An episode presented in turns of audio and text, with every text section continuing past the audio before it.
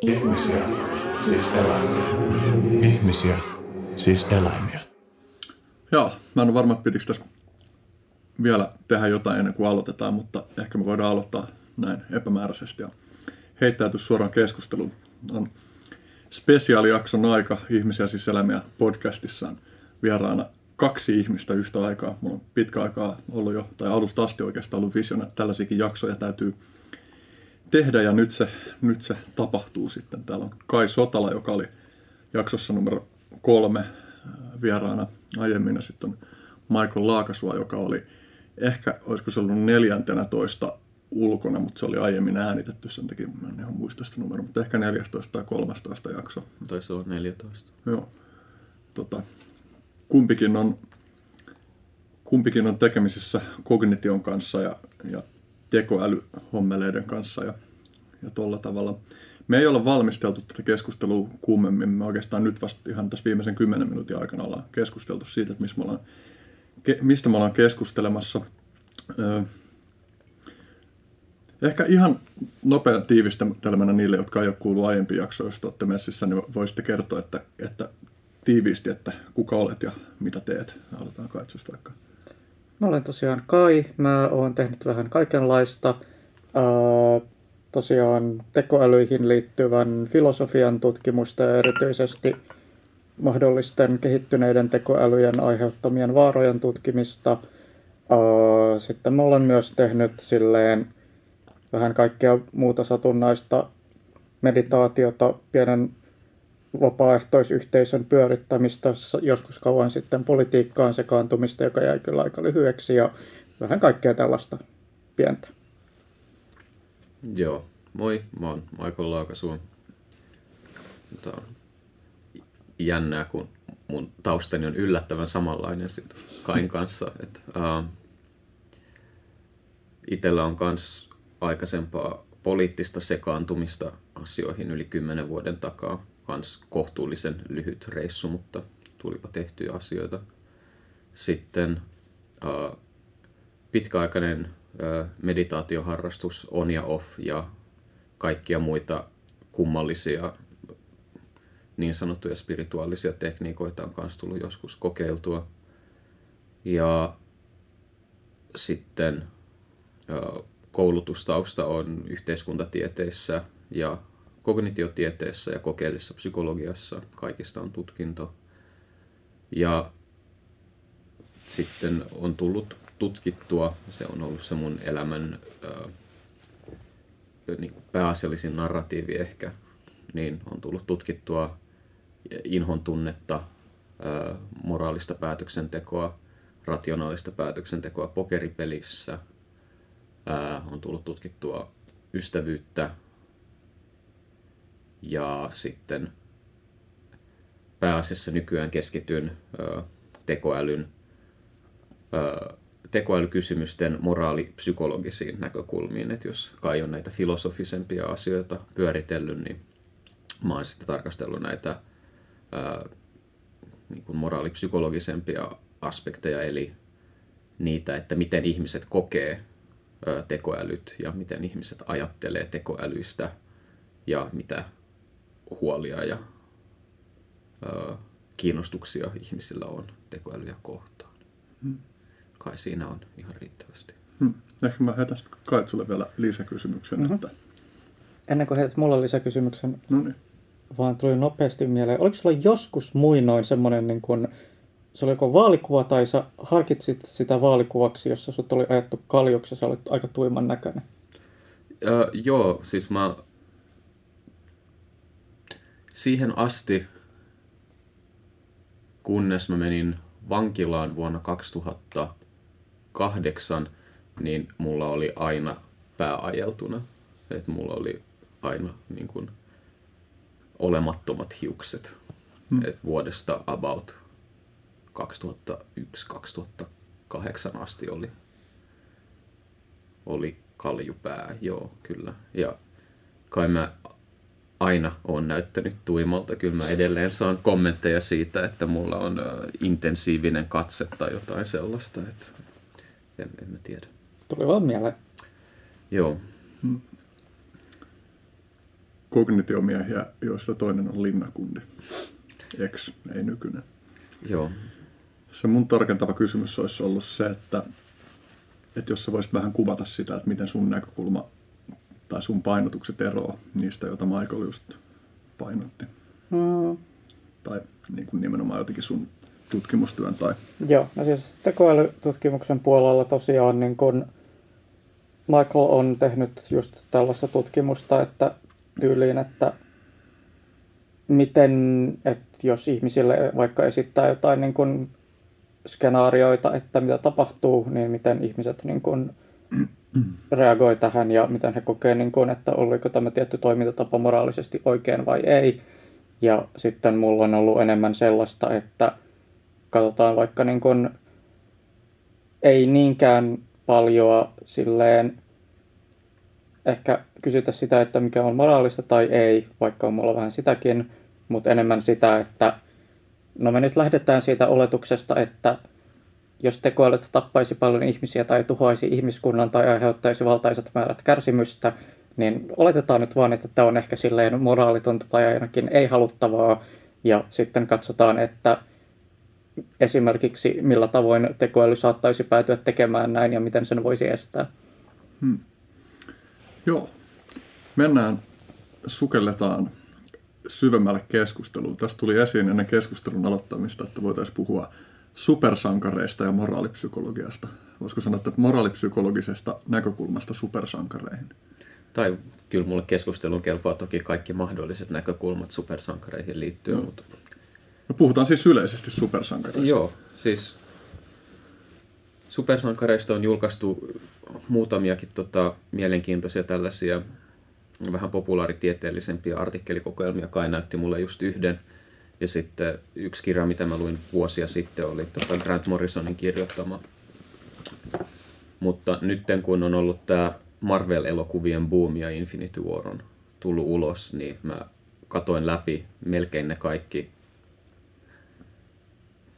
kaikki elokuvat, mitä siihen saagaan liittyy. Ja mä rupesin huomaamaan sitten, että se yksi keskeinen seikka, mikä näyttää toistuvan niissä kaikissa hahmoissa, on se, että ne on jotenkin eh, inhimillisesti tai psykologisesti tai emotionaalisesti haavoittuneita tapauksia ennen kuin ne saa nämä supersankarivoimat. Ja sitten kun ne saa ne supersankarivoimat, ne edelleen kamppailee näin sisäisten demoniensa kanssa – ja se on niin kuin narratiivisena kikkana selvästi sellainen, että kuka tahansa tavallinen ihminen voi samaistua tähän supersankariin. Mutta sitten näillä supersankareilla on tällaisia korkeampia periaatteita, jotka äh, sitten syventää sitä meidän samaistumista, että minkä takia me luetaan supersankaritarinoita ja katsotaan supersankarielokuvia, on se, että nämä supersankarit äh, puolustaa oikeudenmukaisuutta, heikoimpien auttamista, ne ei pidä valehtelusta, ne, jos ne joutuu valehtelemaan tai toimimaan petollisesti, ne tekee sen ainoastaan sen takia, että ne saa sitten jonkun roiston kiinni. Ja siinäkin kohtaa niin ne saattaa kokea tunnon tuskia jopa tästä niin kuin petollisuudesta tai valehtelusta tai miettiä sitä, että onko se oikein. Ja sitten tämä supersankari on mielenkiintoinen hahmo siinä mielessä, että ne toimii lain ulkopuolella. Ne pyrkii noudattamaan lakia, mutta sitten jos laki tulee eteen, niin ne on valmiita sitten hylkäämään niiden sisäryhmien normit tai auktoriteettien kunnioituksen sitä varten, että ne voi sitten paneutua näihin korkeampiin periaatteisiin, jotka on sitten, jos käytetään tätä Jonathan Haidtin analyysityökalua, niin, jotka sitten keskittyy tähän reiluuteen ja sitten vahingon välttämiseen. Et se on, se on niin kuin mielenkiintoinen supersankarin ää, story, koska sit jos katsoo niitä supersankari-elokuvia, niin sitten se pahis saattaa, ne pahikset tosi usein on tällaisia tyyppejä, jotka argumentoi utilitaristisesti. Ne on valmiita uhraamaan suuren määrän ihmisiä, jotta heidän maailmankuvassaan sitten loput ihmisistä vois niin kuin elää hyvää elämää. Kuten Batman-elokuvien Jokeri esimerkiksi haluaa tuhota koko talousjärjestelmän, koska se jollakin tavalla kokee sen niin kuin, sortavana tai ihmisiä tyhmentävänä tai muuta sellaista.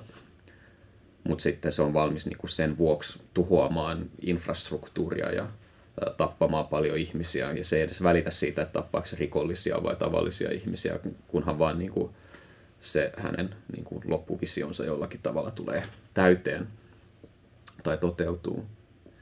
Niin sitten se on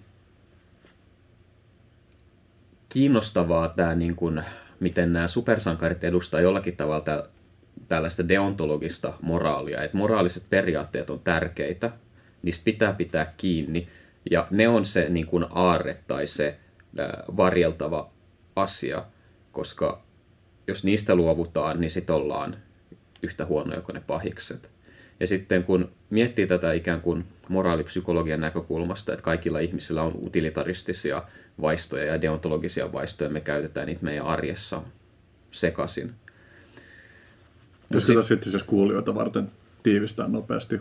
Joo, eli utilitaristinen ajattelu on sitä, että tarkoitus pyhittää keinot, että jos me voidaan pelastaa sata ihmistä tappamalla yksi, niin sitten se yksi voidaan tappaa ja se on ok tämä on niin kuin äärimmäinen kärjestys, mutta tähän niin kuin keskusteluun niin kuin nopeasti vaan tällainen intro. Ja sitten tällainen deontologinen moraaliajattelu tai moraalivaisto toimii siten, että toisia ihmisiä tai tuntevia olioita ei saa käyttää työkaluina, eli ihmisiä ei saa käyttää sitä varten, tai niitä ei saa kohdella niin, että ne olisi työkaluja päämäärien saavuttamiseksi, koska ihmiset on itse päämääräohjautuvia olentoja.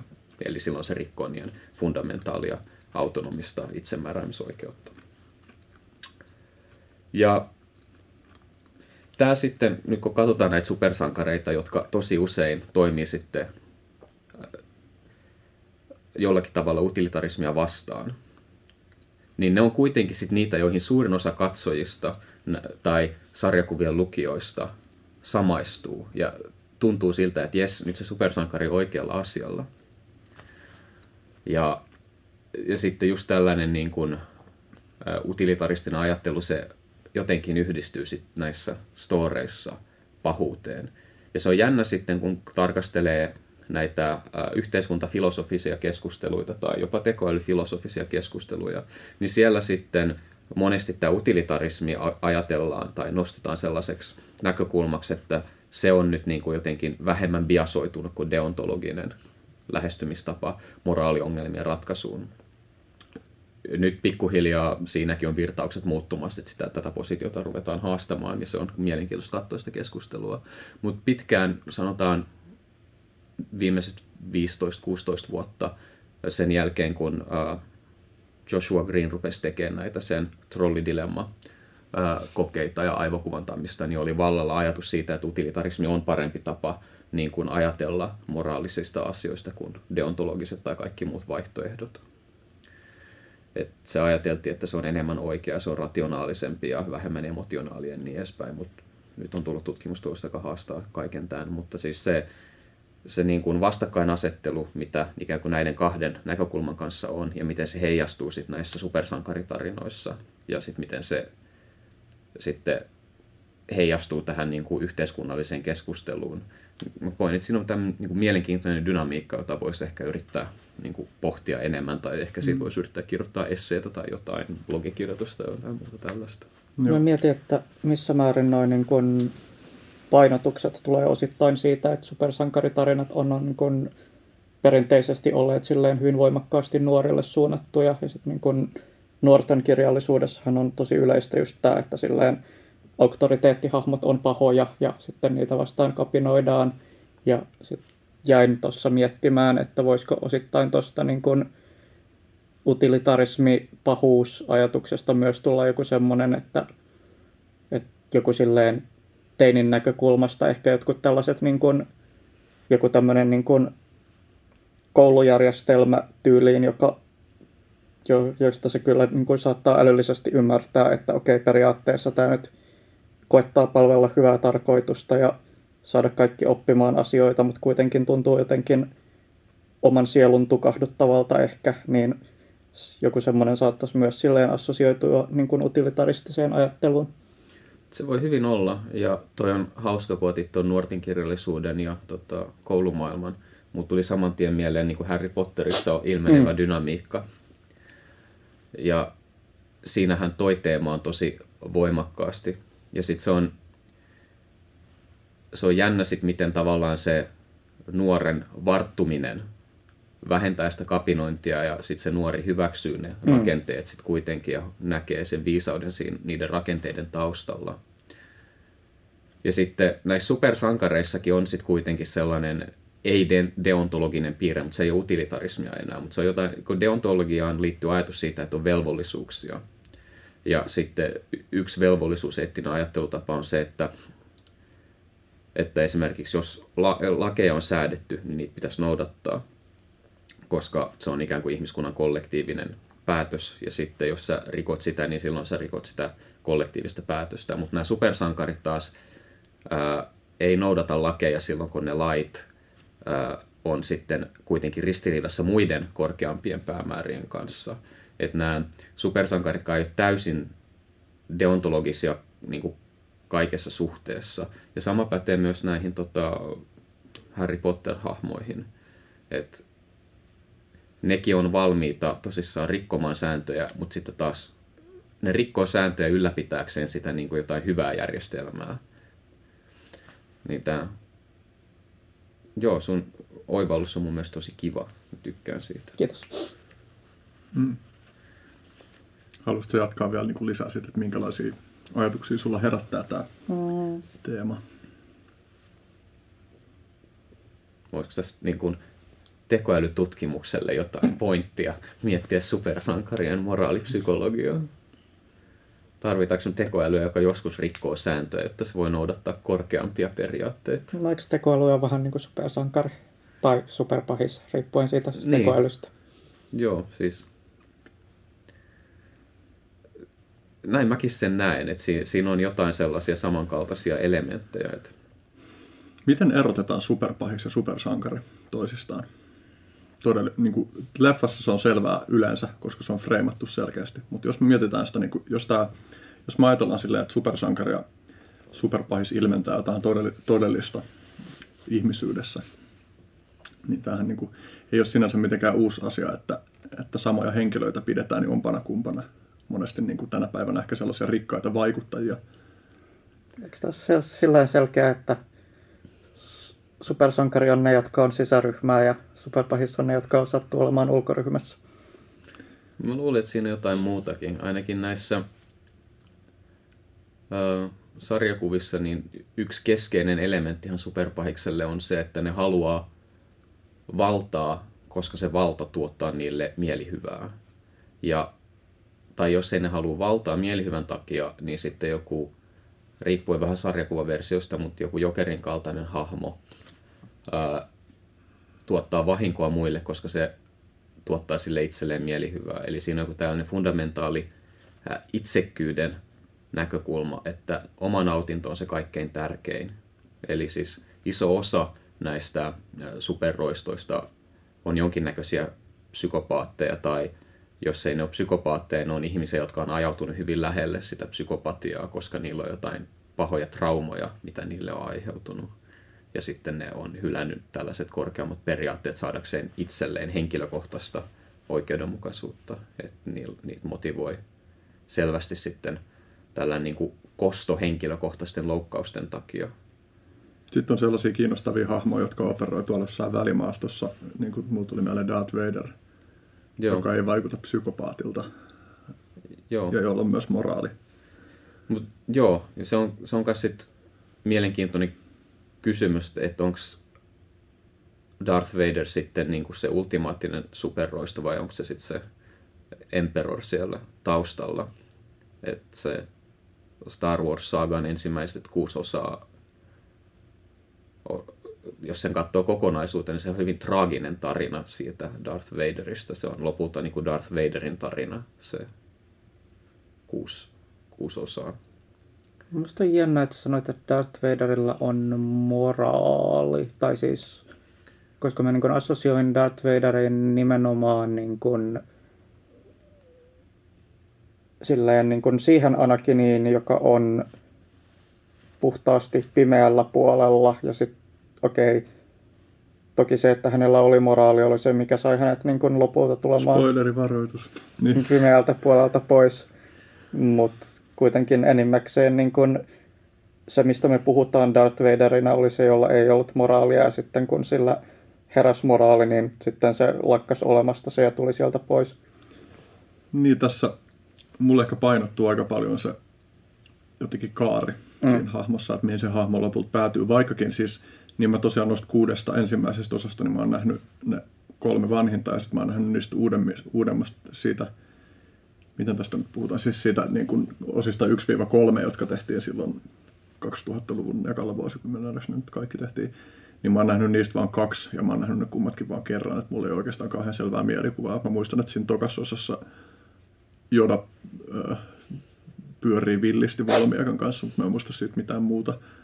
Mitkä mutta kaksi sä siitä olisit nähnyt? Ne kaksi ensimmäistä, kaksi ensimmäistä. siitä trilogiasta, että sitä kol- kolmosta mä en ole nähnyt. Joo, mutta siis... kolmonen on itse asiassa niin kun, Mä tiedän, että jotkut tulee silleen, niin kuin Ristiina olet samaa mm. tästä väitteestä, mutta musta ainakin sen niin kuin kolmannen elokuvan toinen puolisko on silleen alkuperäisen trilogian tasolla hyvyydessä. Hmm. Tämä on hauskaa, että sä otit tämän ristiinnaulitsemisen esimerkkinä. Jos Jeesusta ajatellaan supersankarina, tässä on nyt tällainen, että supersankarimyytin käyttö arkikielessä, eli ottaa tämän niin kuin parhaimman mahdollisen hyvän tyypin ikävän kohtalon tähän niin kuin keskusteluun. Hmm. Tämä on just se, mitä mä meinaan sille, että se on niin kuin moraalipsykologisesti mielenkiintoista käyttää näitä supersankareita. Voidaan Jeesus laskea yhdeksi niistä mun hmm. mielestä ihan hyvin. Niin puhutteleeko se niin samanlaisia ihmisyyden puolia kuin nämä Marvel-hahmot? Mä luulen, että se on se niiden viehätys, että ne, ne on ikään kuin samaistuttavia, mutta yhtä aikaa puhdistettuja niin kuin versioita meistä itsestämme ja meidän hyvistä puolista. Mä en usko, että supersankaristorit olisi niin viehättäviä kuin ne on, tai niillä ei olisi sitä suosiota, jos ei ne puhuttelisi meissä itsessämme jotain sellaista, mitä me halutaan olla. Eli me ei arvostettaisi supersankareita, jos me ei oltaisi sitä mieltä, että totuuden puhuminen on tärkeää, jos me ei oltaisi sitä mieltä, että oikeudenmukaisen yhteiskuntajärjestyksen puolustaminen on tärkeää. Ja supersankaritarinat ei ole suosittuja ainoastaan Suomessa, missä meillä on aikamoiset niin kuin, muumiarvot. Meidän muumithan on ihan niin kuin, samanlaisia tavallaan. Ne puolustaa ystävyyttä, toveruutta, rehellisyyttä ja oikeiden asioiden puolesta toimimista ja tota, rohkeutta. Ja muumeissa on kaikki samat piirteet sitten taas. Ja lojaaliutta. Ja lojaaliutta, niin. Mutta yhtä aikaa sitten se, mikä on mielenkiintoista näissä, näillä supersankareilla, on myös kyky antaa anteeksi. Että jos ne saa jonkun roiston kiinni, mä voin nyt puhua varmaan ensimmäisistä Thor-elokuvista, mä toivon, että jotkut ihmiset on nähnyt ne. Mutta niissä on siis tällainen pahis Thorin veli Loki, joka tota, tekee paljon huonoja ratkaisuja. Mutta sitten myöhemmin siinä saagassa, niin vaikka Loki on tappanut hirveän määrä ihmisiä, se tekee tällaisen niin kuin suunnanmuutoksen. Se niin kuin ymmärtää virheensä ja saa anteeksi ja se hyväksytään jälleen osaksi niin kuin hyviksiä. Ja sitten se toimii siinä niiden hyvisten kanssa sitten taas ää, pelastaakseen maailmankaikkeutta. Niin tämä anteeksanto on myös sellainen, mikä löytyy myös muumeista ja se on myös hyvin tärkeä osa inhimillisyyttä. Ja jos mietitään Jeesus-tarinaa tai Jeesus-myyttiä, niin siinäkin tota, tämä anteeksanto on keskeinen osa sitä niin kuin ristiinnaulitsemistarinaa, että anna heille anteeksi, sillä he eivät tiedä, mitä he tekevät. Ja sitten niin kuin, jos tätä sitten taas niin kuin supersankari Buddhaan, niin tota, Buddhalla on myös tämä anteeksannon teema on tosi tärkeä. Mun mielestä näissä on niin kuin selvä tällainen temaattinen jatkuvuus. Tai mä luulen myös, että Stan Lee, joka kehitti nämä Marvel-supersankarit aikanaan, sen lisäksi sillä oli to, totta kai pohjalla noin teräsmies tota, sarjakuvat ja Batman-sarjakuvat, niin Stan Lee, sen, sen näkee niistä niin kuin 60-luvun sarjakuvista, että siellä on kyllä käytetty LSDtä hirveät määrät. Siis se kuvitus on sitä luokkaa, että huh huh. Ja niin kuin ne story niin kuin linjat on niin kuin täysin niin kuin LSD-väritteistä protokaosmagiaa tai jotain, niin, niin, niin kuin nämä teemat, että niissä on tämä, niin kuin, että näissä supersankareissa on tällainen niin kuin kosmisen jumalan tai jumalallinen kipinä, niin on, on jotenkin mun mielestä ilmeinen se kytkös. Minusta tulee tässä myös mieleen kysymys siitä, että mikä me lasketaan supersankariksi, jos me nyt ollaan puhuttu, että Mut onko Jeesus tää- supersankari, onko muumit supersankareita. Mutta tulee mieleen, mulla oli yhdessä vaiheessa yksi väittely mun ystävän kanssa siitä, että voiko Batmania laskea supersankariksi, ja mä olin sitä mieltä, että Batmania ei voi laskea supersankariksi, koska eihän sillä ole mitään niin kuin supervoimia, että se on vaan niin kuin hyvin treenattu ihminen ja vähän teknologisia leluja, mutta Niin tämä on sama kysymys kuin, että voiko esimerkiksi ihmemiehen laskea supersankariksi. Mm. ja, ja se jotenkin silleen, siis se oli myös silleen ihan jännä, no siis kaikki ei ole tästä samaa mieltä, että jotkut oli sitä mieltä, että Batmanin voi laskea supersankariksi, yllätys, yllätys. Uh, mutta musta se oli jännä niin kun huomata, että ainakin mulla itselleni tuntuu, että siinä on joku semmoinen niin kun essentialistinen kysymys, että supersankarin täytyy olla laadullisesti erilainen kuin ihmiset, jotta sitä voisi laskea supersankariksi. Mutta eikö aika monet supersankarit ole semmoisia, että niillä vaan sattuu olemaan jokin yksittäinen, joku vaikka mutaation synnyttämä mm. Taito. Ja että ne voi olla muuta. Esimerkiksi Watchmen, Watchmenhan on hyvä esimerkki siitä, että, että ne on hyvinkin raadollisia. Yksi niistä supersankareista esimerkiksi on raiskaaja. Ja Ja, ja silleen ne on niin kuin, saattaa olla hyvin sosiopaattisia. Ja silleen, tai itse asiassa kiinnostava tässä niin kuin, olisi, tässä- kiva, olisi kiva tuntea paremmin tätä supersankari-sarjakuvaskenen historiaa, koska mun käsitys on se, että silloin 80-luvulla, kun Watchmen ilmestyi, niin se toi sitä niin kuin moraalista kirjoa paljon lisää niihin hahmoihin. Että on, olisi kiinnostavaa nähdä sitten, kun mä esimerkiksi en ole tutustunut johonkin Stan Leen alkuperäisluomuksiin, Joo. niin kuin, mitä ne on ollut silloin 60-luvulla, että mikä se vaikutus on sitten ollut vaikka jollain Watchmenilla. mulla on ainakin käsitys, että silleen Watchmen toi aika paljon tätä, että, että kun siinä oli just kaikkea tätä niin kuin synkkyyttä ja harmaan sävyjä, niin sitten mu- muistan lukeneeni jonkun, joka valitti oikein siitä, että tämän jälkeen kaikki ymmärsi väärin sen, että nyt tämä niin kuin synkkyys ja raadollisuus oli se siisti juttu ja sitten ne halusi sitten ne teki kaikesta supersankarikamasta synkkää ja raadollista, kun ne luuli sen olevan se Watchmenin siisti pointti. Mutta mun herää tässä kysymys sitten. Si- Siitä, mä oon siis lukenut Watchmen-sarjakuvan, mä omistan sen myös. Ja mä oon nähnyt sen leffankin, mutta mä en muista nyt sattumoisin tästä yhtään mitään. Mutta siis se kysymys, mikä mun tässä herää, on se, että ne Watchmen-hahmot niin on mahdollisesti moraalisesti ambivalentteja supersankareita. Mutta onko ne samalla tavalla sit samaistuttavia? Haluttaisiko me olla joku Watchmen-hahmoista verrattuna nyt esimerkiksi Avengers-hahmoihin? Tai kuka ei haluaisi olla Spider-Man, superälykäs ja tota, tota, atleettiset kyvyt, molemmat yhtä aikaa ja kultainen sydän. Mutta haluttaisiko me olla se Watchmen-sarjakuvan äh, raiskauksia tehnyt päähahmo? Ja tämä on se niin kun, ähm, keskeinen ero nyt siinä, mitä mä oon pohtinut tähän niin kun, nimenomaan näiden supersankareihin samaistuttavuuteen. Et, mä en tiedä kuinka moni meistä haluaisi olla Anakin Skywalker, mutta varmaan niin kuin Luke Skywalker voisi olla ihan niin kuin kiva olla. Luke taistelee sen pimeän puolen kanssa henkilökohtaisellakin tasolla, mutta lopulta ylittää sen. No jos ne itse asiassa nämä niin Watchmen-hahmot, voisiko niitä kutsua super-antisankareiksi? Koska Monta- ne ei, ole, joo. niin kuin, ne ei ole välttämättä yksiselitteisesti sillä tavalla pahoja, että niillä on jotain jaloipäämääriä, joskin sitten kyllä niillä pahiksillakin voi olla, niin kuin yksiselitteisen niillä pahiksillakin voi olla jaloipäämääriä, mutta että ne on niin kuin nimenomaan, että, että jos antisankari on nimenomaan jotenkin niin kuin epäsankarillisesti toimiva protagonisti. Joo, antisankareitahan ne aika pitkälti on mun mielestä Joo. kanssa. Mm. Musta sivuun mennään aiempaan vielä, musta tuntuu, että jos mä oikeasti miettisin silleen, että kävisin läpi, että mitkä kaikki oikeasti lasketaan supersankareiksi, niin mä ehkä kelpuuttaisin supersankareiksi vain noin viidenneksen supersankareista. Mm. Niin esimerkiksi Luke Skywalker ei ole todellakaan super, äh, supersankari mun mielestä. Mm. Mä, mä, olin sanomassa, että se ei ole, siis mä siihen mun mielestä, kun mä huomasin, mm. että sä olet miettiä sitä, mutta ei, ei se ole. Joo, ei. Uh, Mutta onko Yoda? musta Star Warsissa ei ole silleen...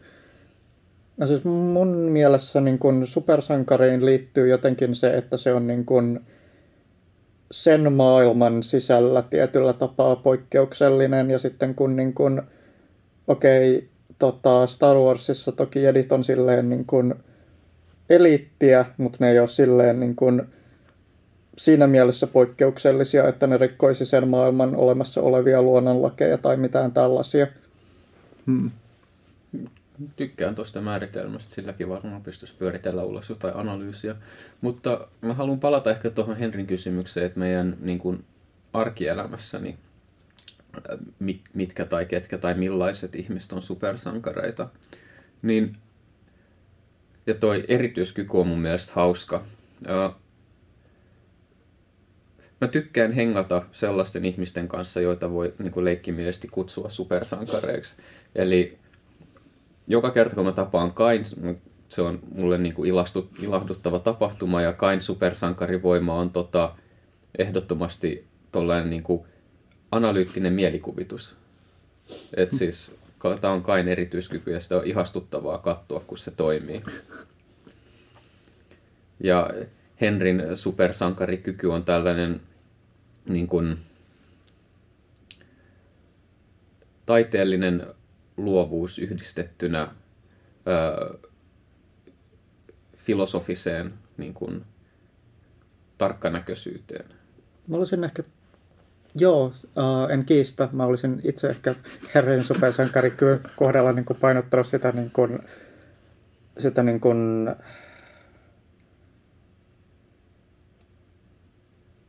Ra- rakastavan lämmin avoimuus olisi ehkä se, mitä joo, mä sanoisin. Joo, Henri on ihan halinalle. Kyllä.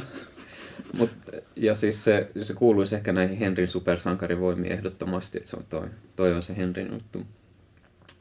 Ja niin kun, tällä tavalla, kun miettii sitten, mutta sitten tähän niin supersankariuteen kuuluu myös sitten se, sekä Henrin että sun kohdalla ihan ehdottomasti se, että teillä molemmilla on niin sydän paikallaan. Te olette huolissanne oikeudenmukaisuudesta, te olette huolissanne muumiarvojen säilyttämisestä, te haluatte tehdä niin kuin maailmasta parempaa, ette välttämättä osallistu politiikkaan tai osallistutte omalla tavallanne, mutta se ei ole teidän keskeinen juttu, vaan teidän keskeinen pointti mun mielestä molemmilla on korkeampien moraalisten periaatteiden niin kuin, ää, niin kuin säilyttäminen tai eteenpäin vieminen. Ja Mä oon... Tätä ei voi sanoa kyllä ääneen. Mä tiedän, ei, mä en tiedä. Mä luulen, että te ehkä voitte olla myös valmiita toimimaan lainvastaisesti sellaisissa tilanteissa sitten, kun on, on kyse niin kuin näistä niin kuin hyvien muumiarvojen säilyttämisestä tai niiden puolesta toimimisessa. No, on tosi jännä, kun siis saletisti. Se, että siinä on jännä, että siinä on taustalla semmoinen ajatus myös, että, että kun pitää niin kuin yhteisöjen sisäisiä lakeja ja sääntöjä tosi arvokkaina, niin sit sitä voi rikkoa niitä lakeja silloin, kun näkee, että ne lait itse asiassa ylläpitääkin jotain sellaisia kehityskulkuja tai rakenteita, jotka huonontaa sitä niiden lakien mahdollisuutta ylläpitää niitä hyviä asioita mm. maailmassa. Eli tavallaan, että jos lakien rikkominen voi johtaa siihen, että me ollaan eheempiä, että meidän yhteisöt pysyy paremmin kasassa tai me voidaan paremmin kunnioittaa toisiamme tai luottaa toisiamme, niin silloin lakien rikkominen on tosi moraalista. Ongelmana tietysti on se, että tuolla voi noin niin kuin periaatteessa oikeuttaa ihan mitä tahansa. ja, ja, se on, ja, toi, ja toi sama on ylipäänsä ongelma siinä, että, että millä tahansa arvoilla periaatteessa voi niin kuin, toteuttaa tai oikeuttaa mitä tahansa. Joo, se on totta, mutta se, mä luulen, että siinä keskeinen ero, mä nojaan nyt mun hippikavereiden täysin niin kuin tällaiseen huonoon filosofiaan, siis noin niin kuin filosofisessa mielessä epäsofistikoitunutta, mutta mun hippikavereilla on tapana tehdä niin kuin tällainen jako ikään kuin sydämen polkuun ja sitten tällaiseen niin kuin mielen polkuun. Mielen polun tasolla me voidaan huomata, että moraaliset periaatteet on ristiriidassa ja ne risteää ja että voidaan ottaa älyllisesti mikä tahansa periaate ja niin kuin toimia sen mukaan ja väittää tekevämme hyvää ja sitten sit tulee sortoa. Mutta sitten jos me oikeasti tälleen hippeinä kuunnellaan sydäntämme, niin silloin me ei tulla tehneeksi sellaisia rikkeitä, jotka pahentaa maailmaa. Tai jos ne pahentaa, niin silloin se on ollut vain niin naivi vahinko. Mä haluan väittää sillä tavalla vastaan, että okei, naivi vahinko on tosi vaikea erottaa. Tai että mä veikkaan, että ihmisen, joka ei kyseenalaista omien valintojensa moraaliutta, on tosi vaikea erottaa sitä omaa kokemustaan siitä, että niin kuin tämä on mun sydämen ääni niin sanotusti mm.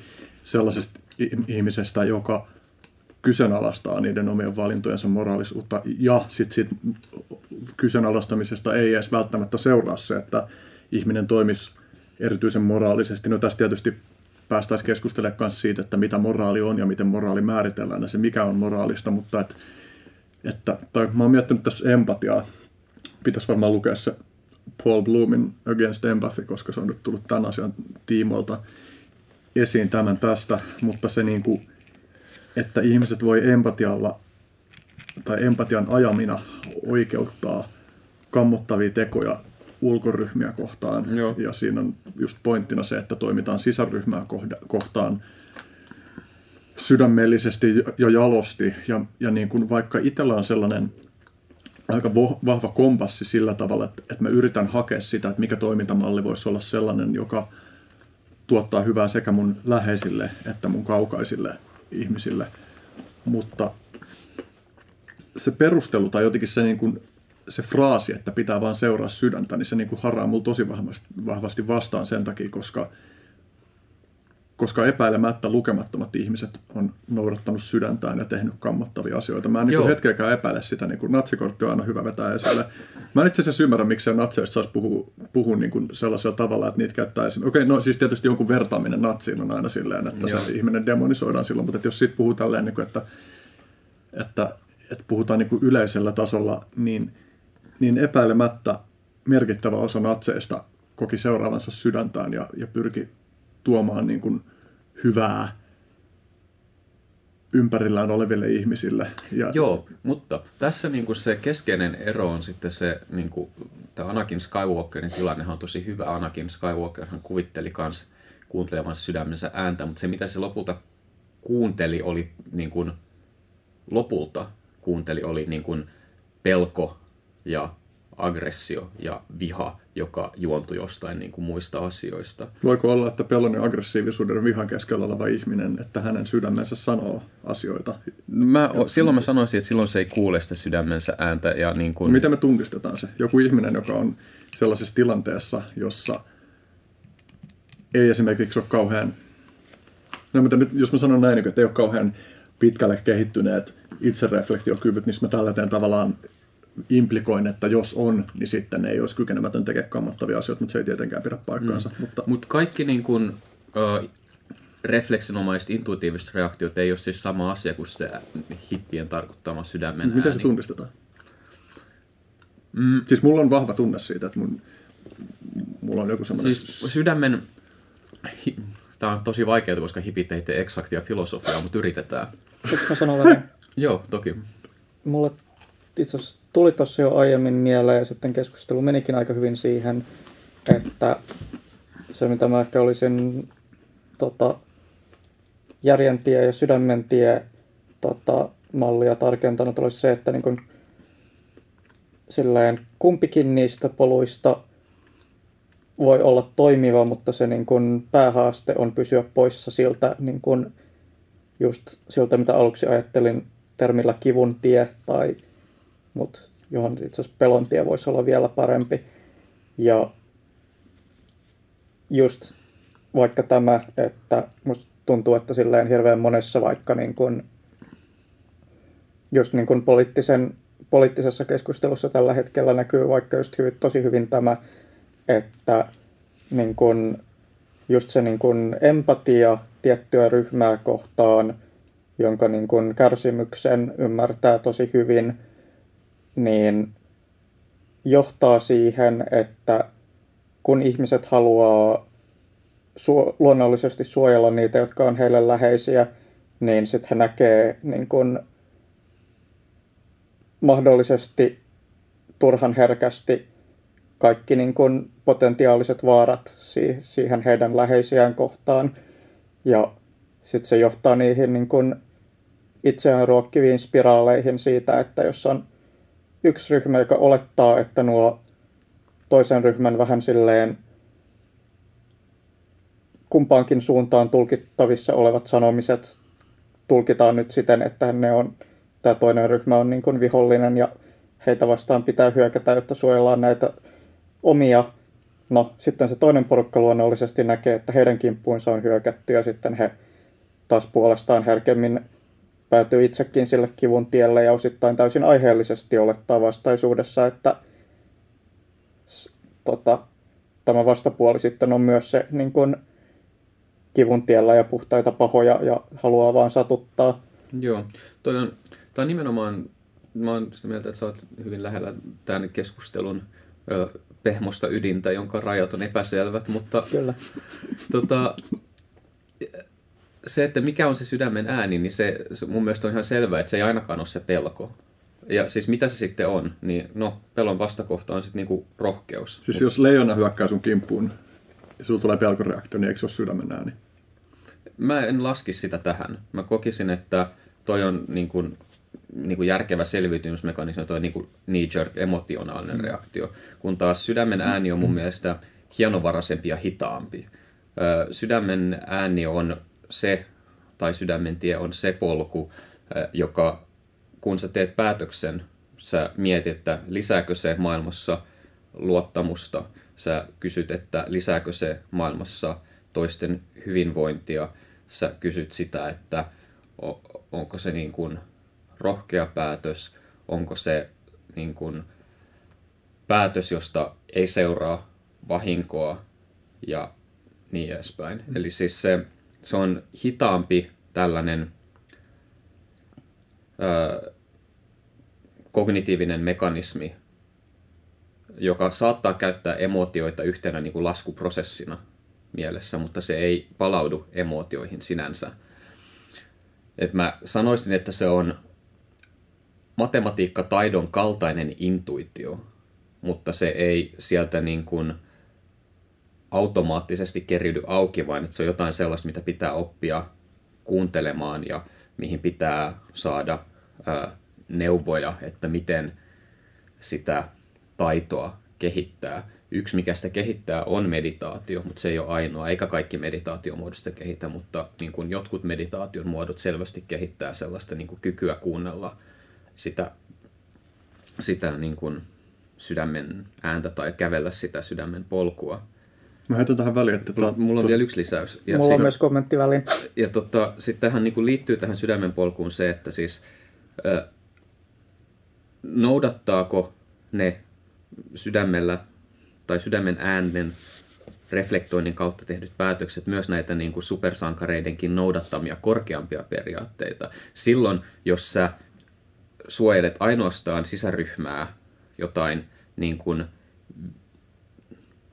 oletettua vihollista vastaan, niin mä en ole ihan varma sitten siinä, että noudatko siinä tällaisia niin kuin tärkeämpiä, universaalimpia periaatteita, joista se sydämen ääni kertoo kyllä, jos niin kuin mun mielensä saa ö, rauhoittumaan pelon ja ahdistuksen ja ö, himon ja kivun välttelyn ja muiden tunteiden suhteen.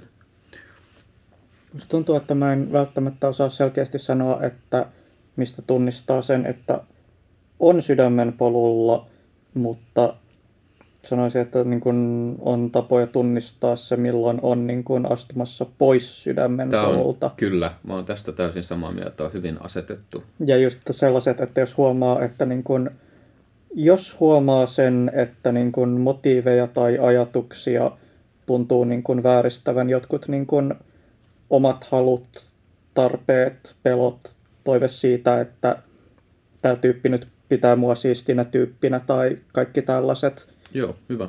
Hyvin sanottu. Ja tämä sitten niin kuin, nimenomaan palautuu tähän niin kuin Jeesus ja Buddha supersankarina hahmoihin. Et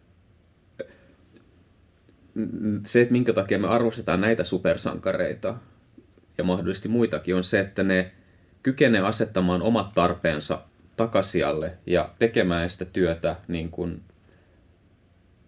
muiden niin kuin mahdollisimman suuren joukon ihmisten hyväksi. Et sehän noissa Marvel-supersankareissa on, että ne on pelastamassa koko maapalloa, ne on pelastamassa kaikkia murhaajia, kaikkia raiskaajia, kaikkia valtionpäämiehiä, siis kaikki buddhalaiset munkit all included.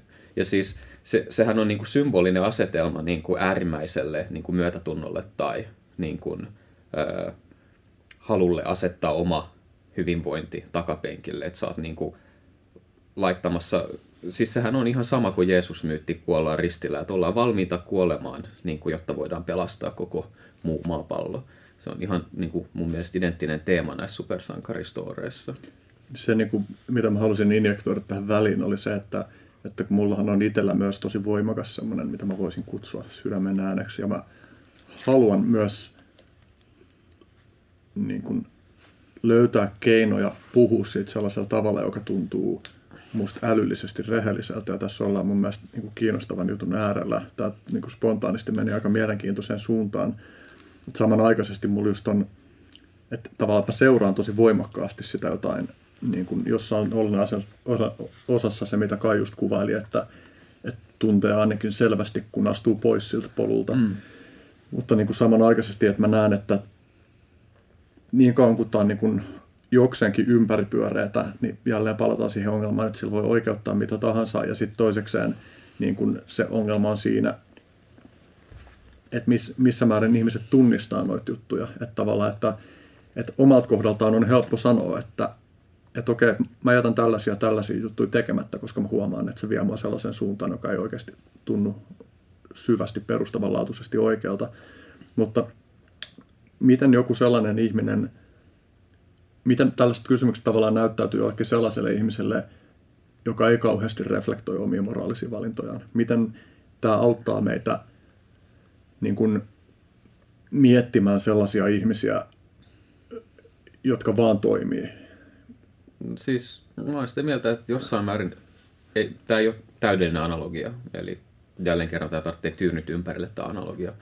Mutta jossain määrin mä koen, että niin kun toi spirituaalisella polulla kasvaminen tai ö, sydämen polun kulkeminen on taito. Ja tässä mielessä on analoginen niin kuin matematiikan kanssa.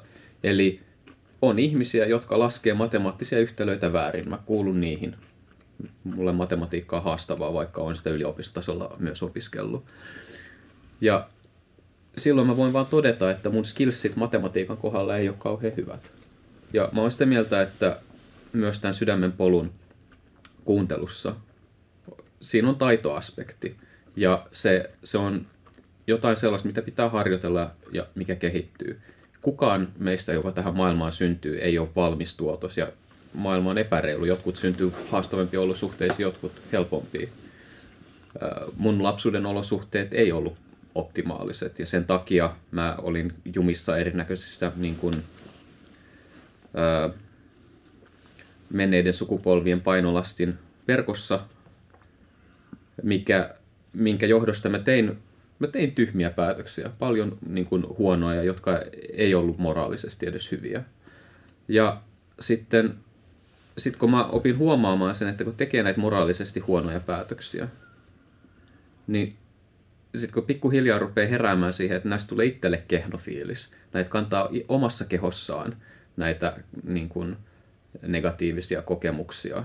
Oli ne sitten niitä, joita on itse tehnyt muille tai sitten muut on tehnyt sulle. Mutta pointti on siis siinä, että niitä kantaa mukanaan ja ne vaikuttaa sitten aina seuraavalla askeleella aina niin kuin kasautuvasti sun omiin tekoihin. Ja niin kuin, sitten se korjausliike, minkä voi tehdä, kun rupeaa heräämään tähän tilanteeseen, se on ihan mahdollinen. Se ei ole mitenkään mahdoton. Se on vähän just sitä, että kun sä lasket yhtälön riittävän monta kertaa väärin, jossain vaiheessa naksahtaa oikeaan asentoon, että okei, ehkä tätä ei kannata tehdä näin, vaan toisella tavalla. Ja sitten se polku pikkuhiljaa siitä rupeaa korjaantumaan. Ja se, sitten tämä keriytyy takaisin just tähän niin supersankaristoriin. tosi iso osa näistä niin kuin, ä, supersankaristoreista käsittelee ikään kuin rikkinäisiä ihmisiä, joilla on nihkeä menneisyys. Jos me katsotaan Iron Man-elokuvaa, niin siinä se Tony Stark oli asekauppias, joka oli vastuussa satojen tuhansien ihmisten kuolemasta. Ja sitten sen jälkeen, kun se herää siihen, että mitä se on tehnyt, niin sitten se käyttää loppuelämänsä siihen, että se yrittää tehdä maailmasta parempaa paikkaa.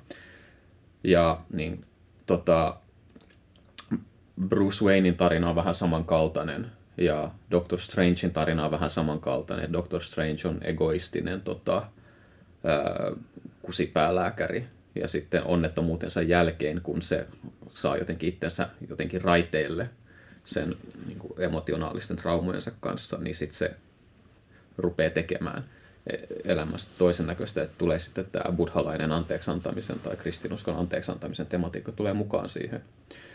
Eli ihmiset voi tehdä tyhmiä asioita, ihmiset tekee vääriä moraalisia ratkaisuja, mutta se ei mun mielestä tarkoita sitä, että jos meillä on erimielisyyttä siitä, että mikä on moraalista, että se erimielisyys tarkoittaa sitä, että mitään moraalia ei ole mm. tai että mitään sydämen ääntä ei ole. Se vaan tarkoittaa sitä, että kaikki ei ole yhtä taitavia siinä. Jos mietit, että sä oot, leikitään, että meillä on nyt aikakone ja sut heitetään vaikka jonnekin maan Kiinaan ja sulla niin kun, tarjoutuu mahdollisuus päästään maapäiviltä, niin voiko maanpäiviltä päästäminen olla sydämen äänen seuraamista? Ö, mun mielestä ei. Ainakaan mun sydämeni ääni ei tätä sano. Mutta mun sydämeni ääni sanoo, että se mikä voisi toimia, voisi olla se, että laitetaan Mao rautoihin, kuljetetaan se pois Kiinasta ja tota, viedään Haagin ihmisoikeustuomioistuimeen. Mutta tuo on aika äärimmäinen tilanne. Voi niin kuin leikkiä kuitenkin sellaisia ajatusleikkejä, jossa nimenomaan ei olisi ikinä mitään mahdollisuutta ottaa tai hirmuhallitsijaa kiinni, mutta on mahdollisuus tappaa se.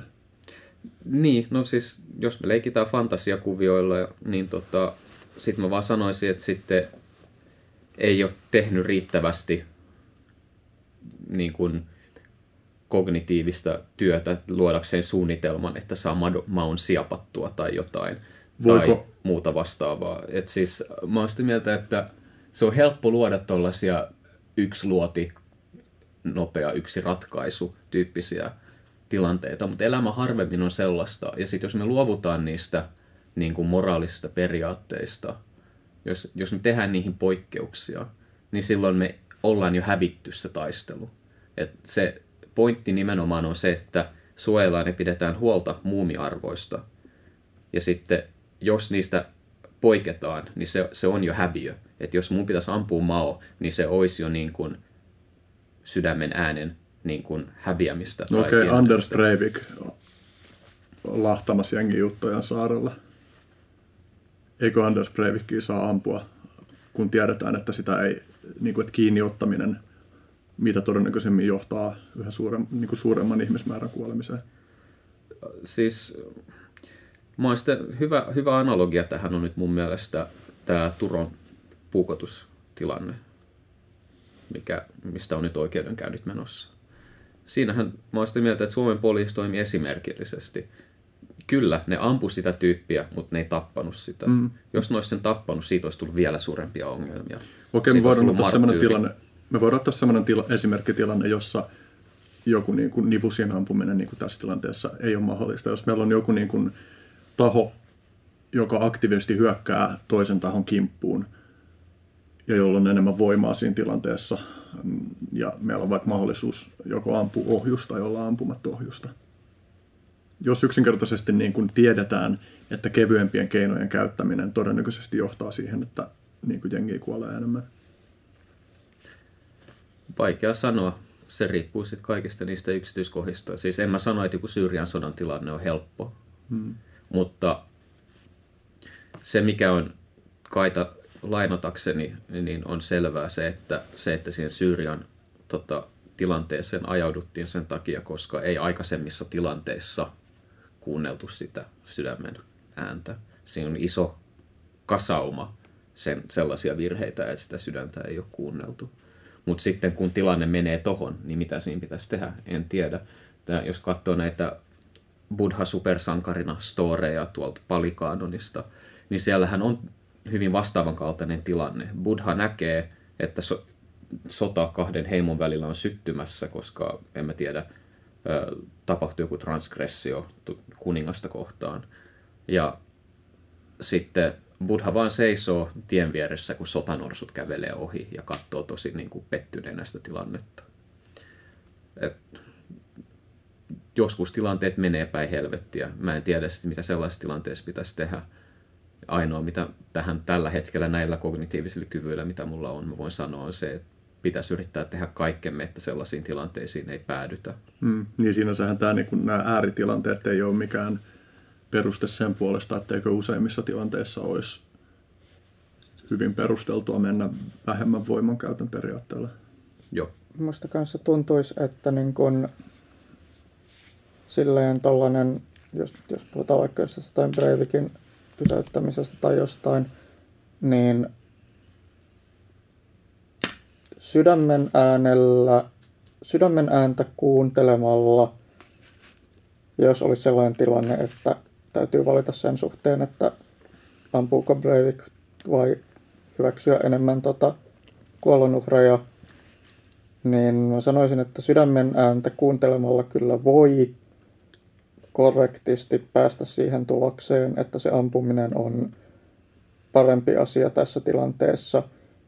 Mutta sitten siinä niin kun käytännössä, jos silleen haluaa olla sellainen ihminen, joka, jota aina ohjaa sydämen ääni, niin, tai ylipäätään toimia sydämen äänen mukaisesti, niin se niin kun vaikeus siinä on se, että just silleen sydämen ääntä kuuntelemalla tai niin kuin sydämen, ääntä, sydämen äänen kuunteleminen vaatii sen, että se pystyt oikeasti miettimään, että mikä olisi paras asia tässä tilanteessa ilman, että mitkään sun niin kuin omat pelot tai tarpeet vaikuttaa siihen. Ja jos tilanne on se, että tuolla niin kuin tyyppi ampuu porukkaa, niin se voi olla aika vaikea tehdä päätöksiä ilman, että sun omat pelot vaikuttaa sun päätökseen. Mm. Mutta silleen periaatteessa kyllä mä uskoisin, että joku voisi silleen hyvin kuunnella sydämen ääntään siinä tilanteessa ja jos pystyisi asettamaan ne kaikki pelot syrjään ja sitten sydämen ääni voisi sanoa, että tämä nyt on oikea asia tota noin, pysäyttää tuo ihminen, vaikka se tarkoittaisi sen ihmisen elämän päättymistä. Tähän supersankarin näkökulman haluaisin ottaa tähän. Jos Spider-Man olisi tuossa tilanteessa, Spider-Man, vaikka Breivik olisi ampunut useita ihmisiä, niin Spider-Man yrittäisi siinä tilanteessa silti aluksi vaan ottaa Breivikin kiinni ja estää sitä tekemästä lisää tuhoja. Ja tämä on mun mielestä niin kuin keskeinen kysymys. Että jos me tullaan Utojan saarelle, niin pitäisikö meidän ennen, kun me vedetään liipasinta, jos se on se ratkaisu, mihin sä nyt halutaan tilanteen työntää, Pitäisikö meidän antaa Breivikille mahdollisuus antautua ja laskea aseensa ensin? Mä oon sitä mieltä, että pitäisi, koska... Vaikka se tarkoittaisi, että jengi kuolee todennäköisesti lisää. Siis jos me ollaan jo pidättämässä sitä, me tiedetään, että me saadaan se pidätettyä, jos se laskee se aseensa. asia. Niin, eli tämä on siis se tilanne. Eli kun me tullaan sinne saarelle, siellä on mahdollisesti jo kuolleita ihmisiä, niin jotta oikeudenmukaisuudella ja oikeudenmukaisilla periaatteilla on mitään merkitystä, ja jotta me ei ajauduta kostonkierteeseen, niin meidän pitää tehdä joku kiila siihen, että se kostonkierre ei vaan niin kuin lähde liikkeelle.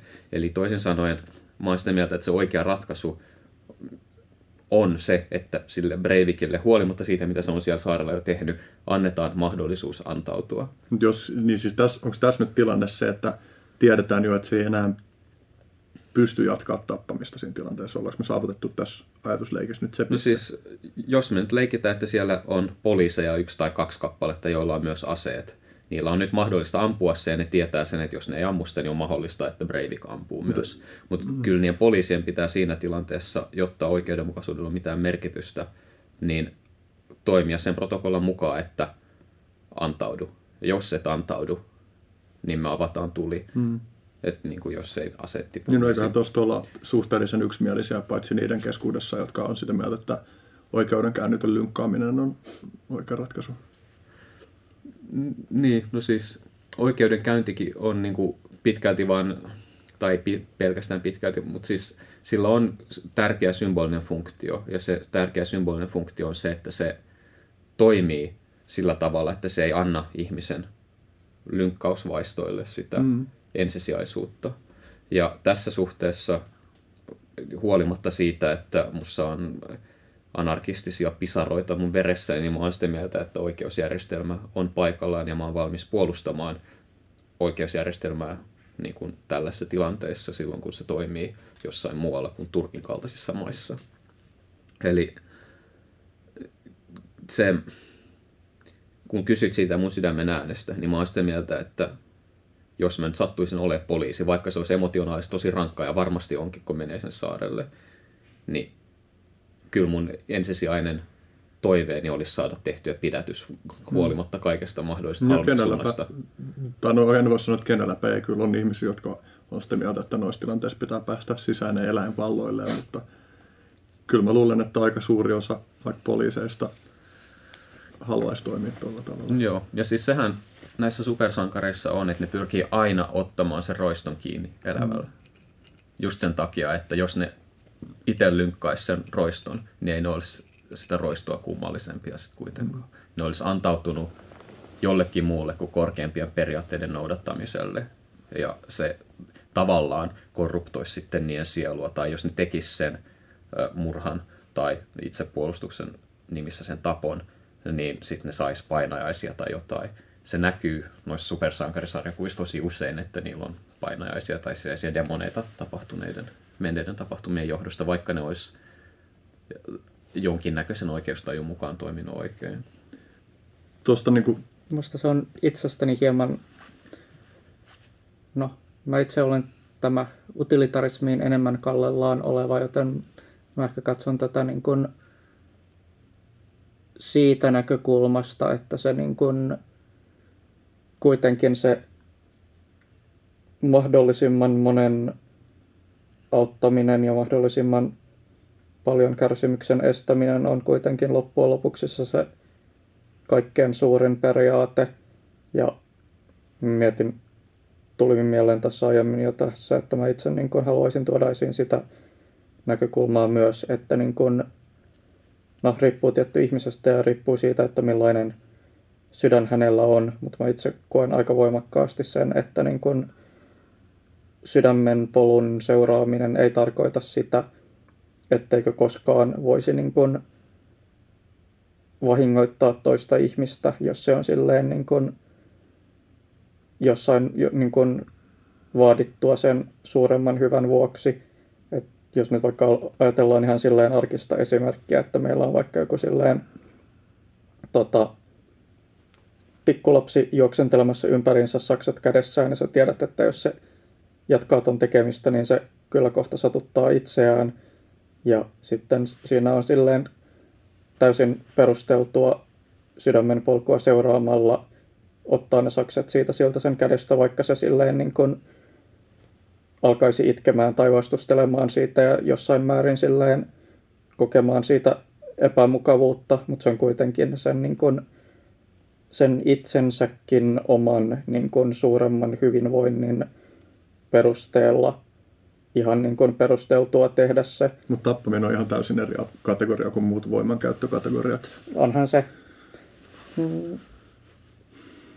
No, se on jossain määrin silleen, no siis luonnollisesti niin kuin mitä pahempaa, siis siinä mä olen toki täysin samaa mieltä, että niin kuin, mitä isompi se niin kuin vahinko, mitä jollekin tekee, ja tappaminen on silleen yksi suurimpia vahinkoja, mitä voi tehdä, olkoonkin, että löytyy kyllä vielä suurempiakin, niin sitten silleen mitä pahempi se on, niin sen enemmän kuuluu käyttää niin kun aikaa ja vaivaa sen miettimiseen, että voisiko tämän tehdä paremmin. Ja on myös erityisesti, että onko mun omat motiivit nyt aivan täysin puhtaat. Ja mä voisin silleen niin kun sinänsä voisin kyllä olla silleen niin kuin suhtautua ainakin suurella sympatialla sellaiseen periaatteeseen, joka sanoisi jotain sen tyyppistä, että niin kuin, että niin kun tappaminen ei olisi koskaan, oikeut, ei koskaan olisi oikeutettua, ei siksi, ettenkö uskoisi tappamisen voivan olla joskus oikeutettua, vaan koska ihmiset ei pysty niin varmasti selvittämään sitä, että onko heidän motiivinsa nyt täysin puhtaat, jos he päättää tappaa jonkun. Mutta sitten samaan aikaan, jos valinta on Breivikin ja 20 muun välillä, niin kyllä mä silti sanoisin, että ampukaa se Breivik siitä. Tähän tekee mieli kanssa heittää semmoinen perspektiivi taannoisessa keskustelussa Miika Vanhapihan kanssa, joka kertoo, hän niin kuin harjoittaa perinne jousella metsästystä, mm. niin, niin kuin nosti esiin sellaisen ajatuksen, että, että sen tappamisen on syytäkin tuottaa syyllisyyttä, mm. vaikka se katsottaisiin niin, että se tapahtuu tarpeeseen. Eli, eli tavallaan, että kun joudutaan käyttää tuollaisia voimakeinoja, mikäli siihen päädytään, että toinen mm. ihminen tapetaan jonkun vielä kauheamman asian estämiseksi niin, että sen, siihen olisi syytä suhtautua, niin kuin vaikka se samanaikaisesti varmasti on myös helpottavaa, mm. niin että siihen olisi silti syytä suhtautua inhimillisen tragediana.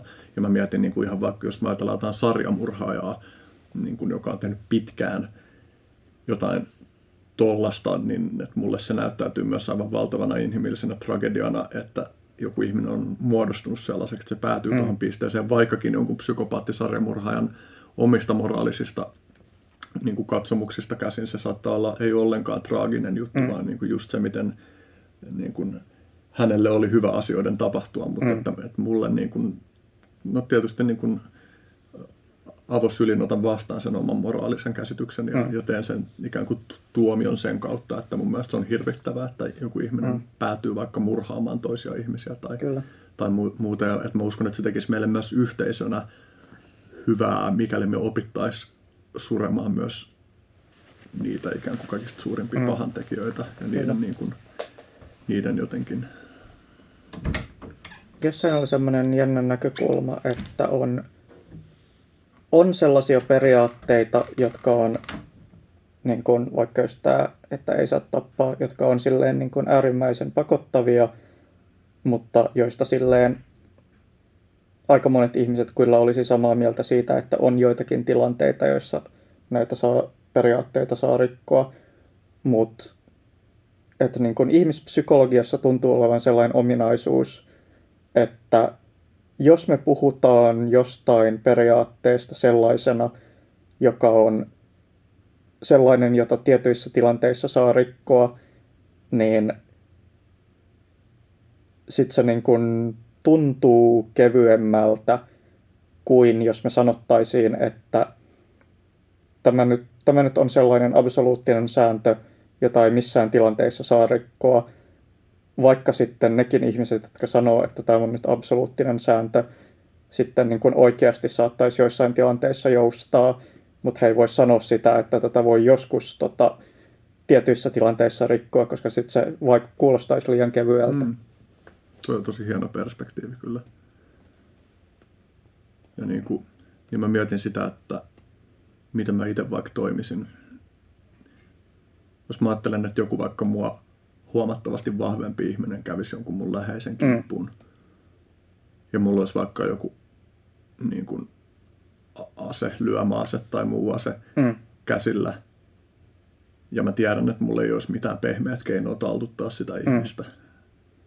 Niin kyllä mä luulen, että mä sellaisessa tilanteessa käyttäisin sitä työkalua, joka mulla mm. on käytettävissä. Ja todennäköisesti myös niin kuin sellaisessa tilanteessa käyttäisin sitä niin suurella voimalla, että, mm. että mulla ei olisi pelkoa siitä, että sitten siinä vaiheessa, jos mä oonkin käyttänyt liian vähän voimaa, niin sitten se tilanne jatkuukin, että mm. ihminen päätyy listimään sekä mutta että toisen ihmisen mm. siinä tilanteessa. Niin kuin kuvittelisin, että sellaisessa akuutissa tilanteessa, jossa ei ole selvää, että mä voin taltuttaa jonkun, jonkun pahan tekijän pehmeämmin keinoin, niin sitten valitsisin käyttää enemmän voimaa ja sillä seurauksella, että tai että, että varmasti, mä voisin kuvitella, että mä ottaisin sellaisen riskin, että se olisi kuolettava voima siinä tilanteessa. Miten sä mielet tuollaista tilannetta, jos se ei ole poliisi, jolla on ase, vaan on niin kuin silleen, että, että sun joku murtautuu sun himaa ja käy sun äidin kimppuun ja se on sua monta kertaa vahvempi ja sä mietit sitä, että miten sä toimit siinä tilanteessa. Sulla on joku ase tai lyömäase tai muu ase käsillä. Sä tiedät, että sulla on ehkä yksi mahdollisuus pysäyttää se tilanne – jos sä käytät liian vähän voimaa, niin se ihminen käy sun kimppuun ja mahdollisesti tappaa teidät molemmat. Haastavia tilanteita keksit. Tota, Näillä mä väitän itselleni vastaan, vastaan kun mä kultivoin omia jaloja puolia. Niin Joo. Um, mä oon ollut ikävä kyllä pari kertaa elämässäni katutappelutilanteessa. Mä kerron yhden näistä tilanteista ja mitä, mitä oivalluksia se tilanne on herättänyt. Niin yksi tilanne oli sellainen, että I was just minding my own business. Mä hengailin Kirkkonummen keskustan nurmikolla ja sitten sieltä tuli kolmen tota, tyypin gängi, jotka niin kuin selvästi ne vaan halusi tapella, ne vaan halusi haastaa riitaa. Ne niin kuin, tuli provosoimaan jotain, kommentoimaan mun housuista ja selvästi niin kuin, yritti saada tappelua aikaiseksi. Ja mä en provosoitunut ollenkaan. Ja se provosoi sit niitä enemmän. Mutta ne yritti saada mut niin kuin, jotenkin ärsyntymään, että ne olisi saanut sen niin kuin, tappelu mun syyksi. Sitten kun ne tajusivat, että en mä provosoidu, niin yksi niistä kävi mun kimppuun. Ja silloin siihen aikaan mulla oli niin kuin, intensiivistä kamppailajitreeniä ihan jatkuvasti. Mä vein sen tyypin maahan, mutta mä olin yksin kolmea tyyppiä vastaan. Ja sitten sen jälkeen mä sain siitä, joka kävi mun kimppuun, niin kuristusotteen. Ja tota, mä sain sen sitten vedettyä vielä maasta ylös. Ja mulla oli kädet sellaisessa asemassa, että mun olisi tarvinnut paljon käsiä kääntää, niin siltä olisi niska katkennut. Ja mä olin siinä kohtaa niin kuin äimistynyt ja raivoissani. Ja niillä oli ylivoima. Ja mietin, että miten mä pääsen tästä tilanteesta pois ilman, että mulle tulee sen suurempaa vahinkoa. Niin siinä mä sitten niin kuin funailin sitä, että, että mä oon tosi raivoissani tällä hetkellä, mä huomasin sen, koska mä olin silleen, että niin kuin, mikä vittu sua vaivaa, miksi sä käyt mun kimppuun, sä et edes tiedä kuka mä oon, sä et tiedä miten pahasti sulle voi tässä tilanteessa käydä, niin kuin, miksi sä teet tämän itsellesi, niin kuin, että what's wrong with you, että niin kuin, tää oli ne ajatukset, mitkä mulla pörräsi niin kuin päässä, niin kuin, tyhmä tyyppi, ei, ei ole niin kuin, ja sitten niin kuin, mä sanoin, että niin kuin, älkää tulko lähemmäs, muuten mä katkon täältä niskat. Ja siinä vaiheessa, kun mä sanoin sen, niin tuli tällainen kokemus siitä, että aika hidastui tai pysähtyi. Ja mä näin niin kuin elämääni joku 10-15 vuotta eteenpäin, kun menen niin kuin vankilaan sen tapahtuman takia. Ja sä nyt sanottakoon kuulijoille, että sä et ollut vankilassa mikä väkivallan teon takia. Joo, siis mä olin aikaisemmin, siis mä oon kerran elämässäni ollut vankilassa about seitsemän kuukautta totaalikieltäytymisen takia. En tämän, tämän tyyppisten asioiden takia. Sitten tota, siinä mä niin kuin näin sen, että miten mun elämäni tulisi kulkemaan. Siis aika todella niin kuin tai hidastui tai niin kuin jotain outoa tapahtui. Ja sitten niin mä näin, että niin kuin, ei tollainen elämä olisi kyllä elämisen arvosta, että toi olisi kyllä hanurista. Sitten niin kuin, siinä vaiheessa, sit, niin kuin, kun olin kelannut läpi sen niin kuin, tulevaisuuden polun, niin sitten aika palautui taas niin kuin normaaliin kulkuun. Sitten vaan niin kuin, tönäsin sen tyypin maahan silleen, että mä aluksi niin kuin puristin siltä vähän niin kuin ilmoja pihalle, että se ei olisi niin kuin saman tien nousemassa pystyyn ja niin kuin käymässä kimppuun. Mä vaan tönäsin sen maahan ja lähdin juoksemaan karkuun. Siinä tilanteessa mä huomasin sitten, että mulla oli siinä nujakassa niin, tullut joku selkävaurio. Että mä en pystynyt juoksemaan niin lujaa kuin mä olisin normaalisti juossut. Mutta siis se, mitä tämä tilanne opetti, oli se, että tuollaisessa tilanteessa on tärkeä pitää pää kylmänä, vaikka se on tosi haastavaa. Ja siinä helposti olisi, siinä kun mä olin raivoissani, siis mä en tiedä lopulta, että minkä, siis se on jonkinnäköinen pieni ihme, että mä en vaan vääntänyt siltä niskoja nurin, koska mä olin tosi vihainen. Siis se olisi voinut tapahtua ihan vaan niin kuin raivon puuskassa. Niin sitten tollainen tilanne, jos joku murtautuu mun kotiin ja sitten mun äiti on pahassa pulassa – niin, kyllä mä, niin kuin, ainoa mitä voin tuohon niin vastata on se, että mä toivon, että mulla olisi päässä sen verran niin kuin, viileyttä ja kylmyyttä jäljellä. että vaikka se tyyppi olisi mua voimakkaampi, niin mä keksisin jonkun keinon niin kuin, taltuttaa se tilanne ilman, että mun tarvitsee sitä niin, tyyppiä siitä huolimatta tappaa. Mm. Jos se niin kuin, saisi tajuttomaksi tai jos en mä tiedä, sitä saa lyötyä jollain paistinpannulla sillä tavalla, että se on liikuntakyvytön ja sen jälkeen sille saisi soitettu ambulanssin saman tien tai jotain. Mutta siis tuollaisissa vaaratilanteissa uh, yksi mun yliopistopsykologian opettaja monta vuotta sitten sanoi, että ihmiset tuntuu jakautuvan kahteen luokkaan. Että semmoiset niin kuin, semmoiset tyypit, jotka muuten näyttää elämän mielikuvituksessaan ja on jotenkin hiljaisia ja vetäytyviä, niin ne saattaa vaaratilanteessa olla niin kuin tosi skarppeja, analyyttisiä ja kyetä tekemään nopeita järkeviä ratkaisuja yksi toisensa perään. Ja sitten taas sellaiset ns. Vilkkaammat tai ekstrovertimmat ihmiset, enemmän niin kuin, ää, ikään kuin tavallisemmat ihmiset, on sitten sellaisia, että ne saattaa mennä paniikkiin, menettää toimintakykynsä, ei tee mitään. Eli meillä on, tiedetään psykologisesta tutkimuksesta tämä bystander effect.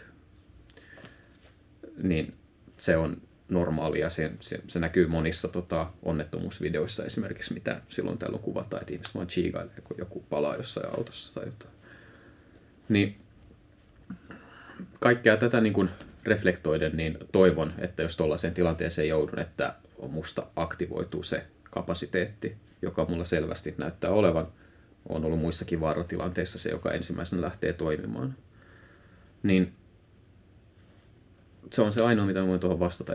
Se on niin kaoottinen tilanne, että siinä sitten niin arpakuutio päättää aika paljon sitten tuommoisessa. Tuossa on myös aika isossa roolissa se, että sä oot harjoittanut kamppailulla ei paljon.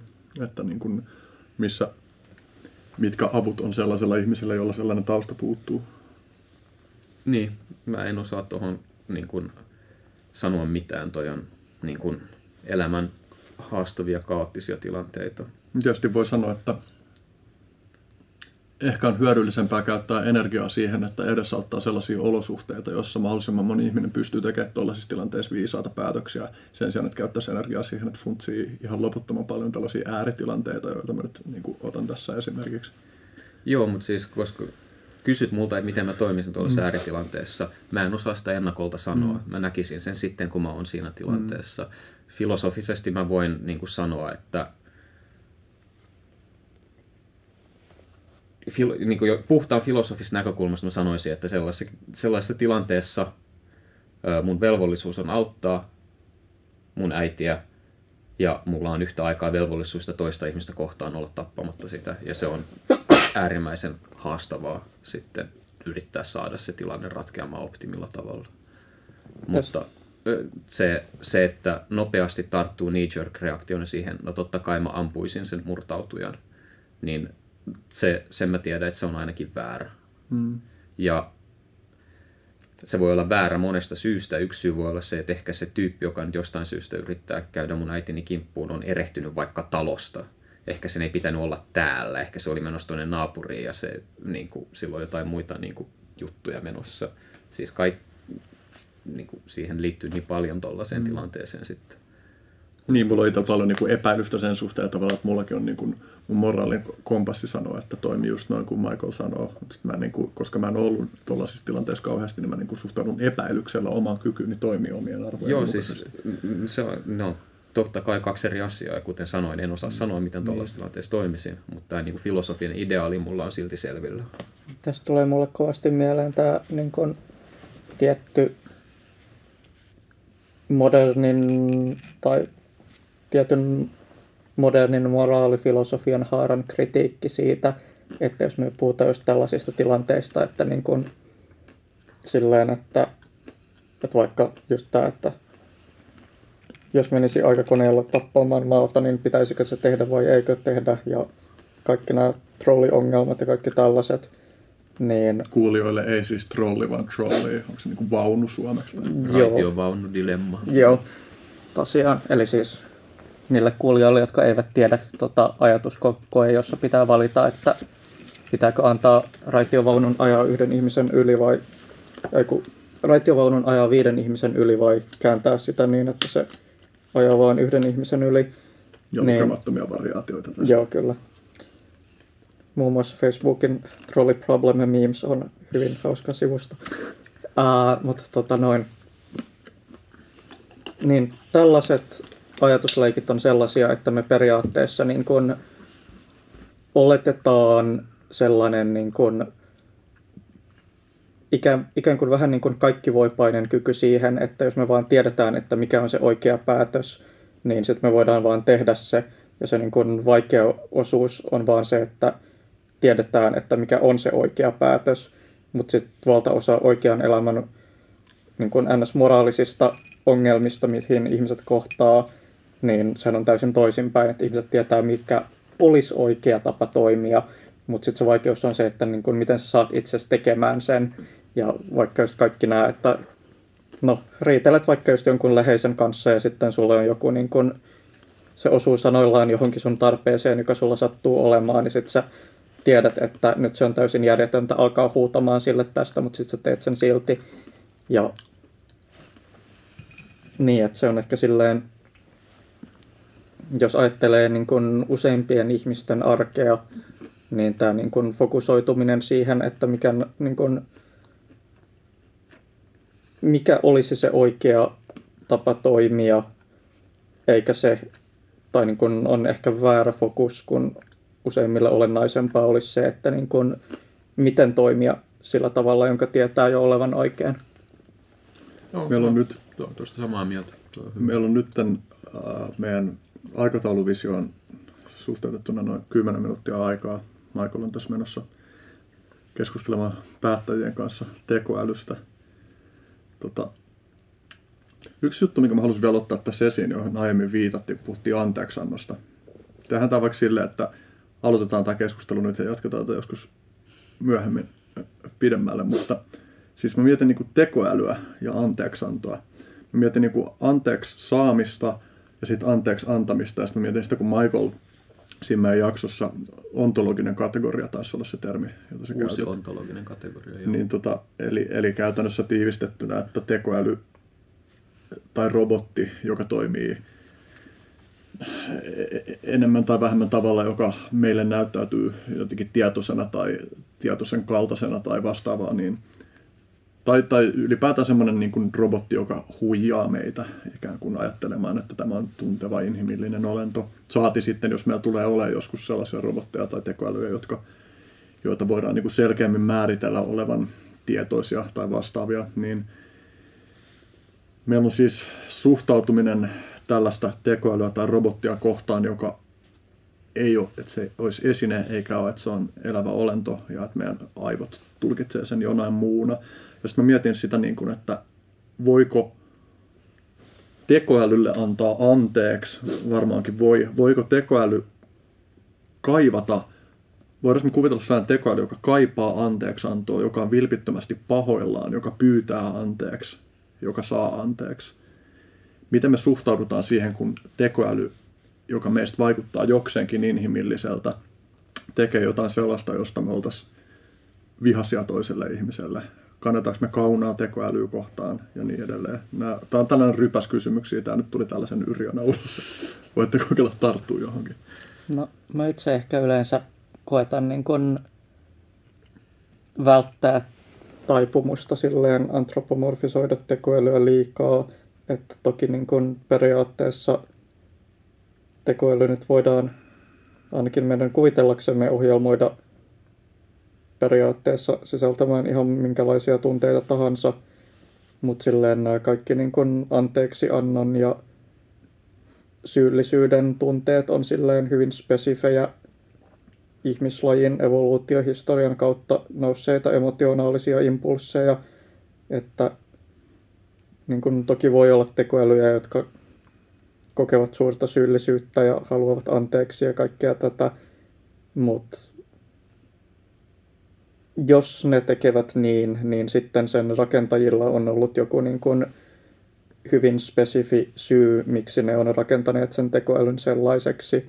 Ja sitten ehkä olennaisempaa on katsoa sen niin kuin tekoälyn suunnittelijan, suunnittelijoiden motiiveja, että miksi tämä tekoäly nyt on rakennettu tällaiseksi. Vielä niin kuin täsmentämään lisäkysymyksenä, tai tulee mieleen, että kun Michaelkin puhui siitä siinä jaksossa, joka me tehtiin, että, että tekoälyjä tai robotteja voidaan suunnitella sellaiseksi, että ne aktiivisesti valehtelee ihmisille niin kuin saadakseen ihmisistä tietynlaisia reaktioita ulos. Ja sitten tässä mä mietin, että voiko olla myös niin, että kun tällaisista keinotekoisista, kutsuakko, mä nyt kutsun niitä tämän tiivistämiseksi vaikka objekteiksi tai niin, niin tällaisten kun ne kehittyy yhä enemmän sellaisiksi, että me luontaisesti suhtaudutaan niihin ikään kuin ne olisi tuntevia ja kokevia olentoja, niin mä mietin myös, että voiko meille, vaikka se tekoäly ei sitä tarttiskaan, niin voiko meille olla johtuen meidän psykologisesta suhtautumisesta, joka on meille jotenkin sisäsyntystä näihin, niin voiko meille olla tarpeellista antaa anteeksi tai ilmasta anteeksi antoa tällaiselle toimijalle, vaikka se ei olisikaan tietoinen. Mutta tämä on niin yksi lisäkysymys, sä voit tarttua myös mihin tahansa noista aiemmista. Joo. Mä, tämän tyyppiset kysymykset, ne voi olla relevantteja tai olla olematta relevantteja, se riippuu ihan siitä, että saadaanko tietoisia tekoälyjä koskaan luotua. Um, tällä hetkellä Moiselle, Moisessa ei ole mitään järkeä. Että se, kaikki nämä tunteet, katumus, syyllisyys, anteeksi saamisen tarve, niin ne on riippuvaisia siitä, että ne subjektiivisesti tuntuu jolta, että niillä on merkityksiä. Nämä nykyiset kapeat tekoälyt, niin ne ei ymmärrä merkityksiä ainakaan samalla tavalla kokonaisvaltaisesti kuin ihminen. No mietin siis sitä, että jos ihminen tarvitsee, niin kuin, että, että puhutaan usein siitä, että anteeksi antaminen ei ole pelkästään sitä kohdetta varten, Joo, vaan kyllä. sitä anteeksi antajaa itsensä. Joo, mä, mä luulen, että siis ihmisellä on se anteeksi annon tarve, ja se on hyvä, jos ihmistä antaa anteeksi niin kuin kamaliakin asioita. Mutta mä en tiedä, pystyykö ihmiset psykologisesti ö, kovin helposti tekemään sitä kikkaa, että ne antaa anteeksi nyt vaikka kahvikupille, koska mä nyt en tee tällä hetkellä eroa mikrosirun ja kahvikupin välillä tämän, tämän kysymyksen kohdalla. Et sanotaan, että tuo kahvikuppi jostain vahingollisesta niin kuin syystä jonkun tosi voimakkaan niin kuin äärimmäisen epätodennäköisen niin kuin tilastollisen kvanttifluktuaation takia tippuu ö, kaapin päältä sun päähän ja se joudut sairaalaan ja sä et kuole, mutta sit niinku, ja sanotaan, että se oli mun niinku lempparikuppi, jota mä rakastin tosi paljon mm. ja se aiheutti sulle vahinkoa, niin mun on hyvin hankala, kun mä reflektoin itse tätä tilannetta, niin kuvitella, että mä pystyisin niin kuin edes tekemään sitä niin kuin mentaalista kikkaa itselleni, mm. että mä antaisin anteeksi sille kahvikupille, että se laittoi Henrin sairaalaan. Siis mulla, voi, mulla voisi olla itselläni henkilökohtainen syvä syyllisyys siitä, että mä asetin kahvikupin huolimattomasti hyllyn päälle. Että se anteeksianto pitäisi sellaisessa tilanteessa kohdistua muhun itteeni.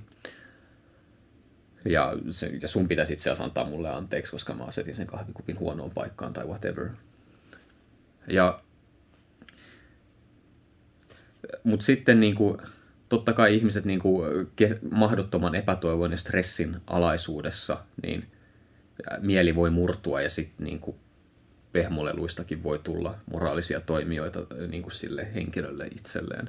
Ja sit siihen voi liittyä monenlaisia kokemuksia, mutta nämä on niin kuin äärimmäisiä niin kuin psykopatologisia tiloja. Mä kuvitellaan, että joku, niin kuin, niin, jollain ihmisellä voisi olla vaikka palvelurobotti, joka syystä tai toisesta reistaista. Mietin vaikka joku hierontarobotti, joka hieroo ja sitten se vahingossa hieroo vähän liian kova ja murskaa jonkun sun läheisen. Mä voin kuvitella hyvin, että etenkin jos se on niin kuin jotenkin ihmisen kaltainen olemukseltaan, niin että sitä kohtaan tulee samanlaisia vihan tunteita, vaikka tietäisi, että se on vain objekti. Minusta tuntuu myös, että niin. se ehkä aliarvioi tyypillisen ihmisen tai ainakin olemassa joidenkin ihmisten taipumuksen antropomorfisoida esineitä.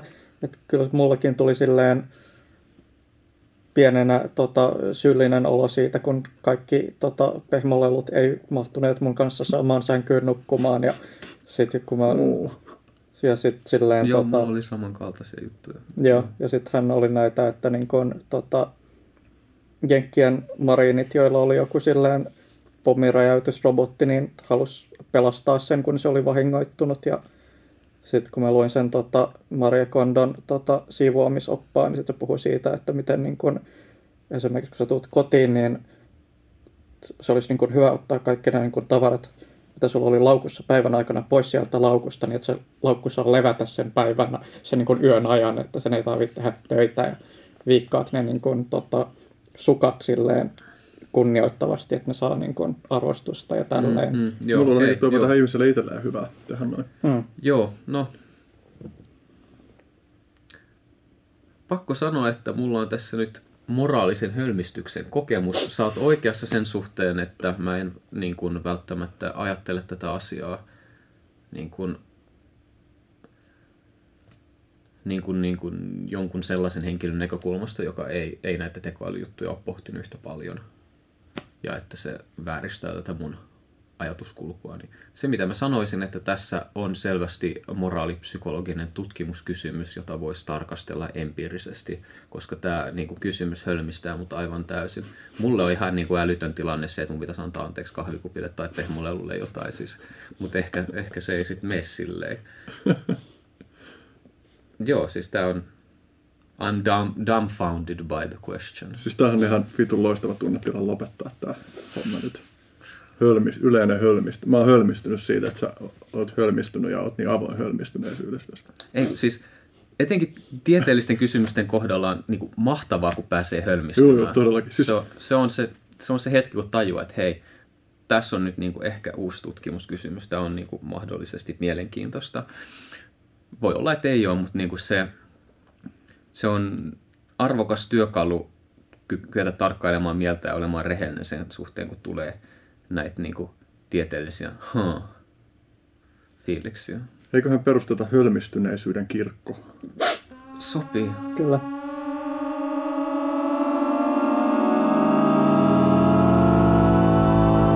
Art Club. Ihmisiä, siis eläimiä. Ihmisiä, siis eläimiä.